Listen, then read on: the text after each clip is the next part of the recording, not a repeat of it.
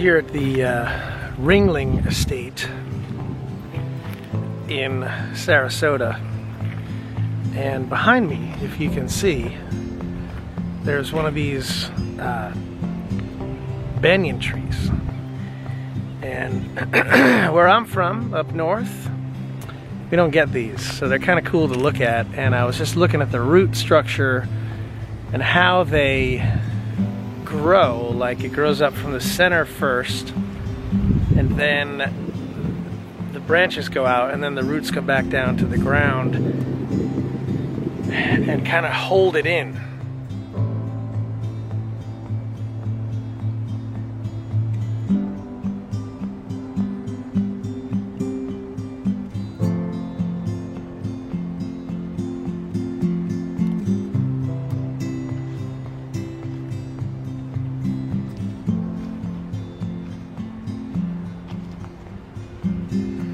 And it's kind of neat the way that this works. And of course, it reminded me of the I'm the vine, you are the branches. If you remain in me, I remain in you.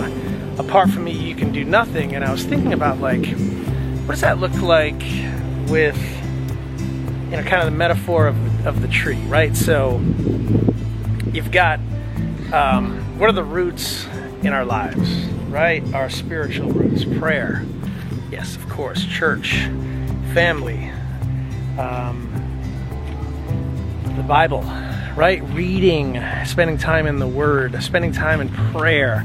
Those are spiritual roots that just continue to, to allow us to have our our roots grow deep in the Word. And just looking at this tree, I was like, man, it's such a kind of an interesting, kind of cool metaphor um, to that verse, right?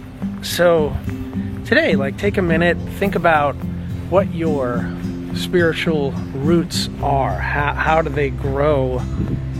And how can you relate that uh, verse from John to your own daily walk, right? Like, are your roots deep in prayer? Are your roots deep in um, the word?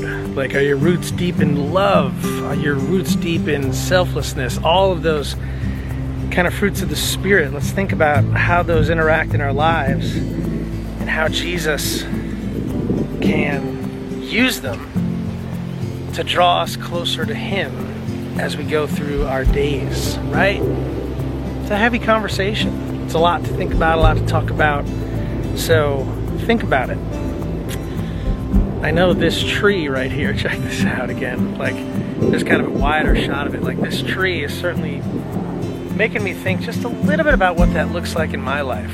So today, think about your spiritual roots, how they grow, what you water them with, what they look like in your life, and then allow God to just nurture them, dig deeper into them so that you can really use them in your daily walk with God. Okay? Amen. It's pretty cool stuff. Um, I'm going to shoot some other pictures around here. You guys can check out this whole estate. It's absolutely gorgeous here. All right. We'll see you on the next one.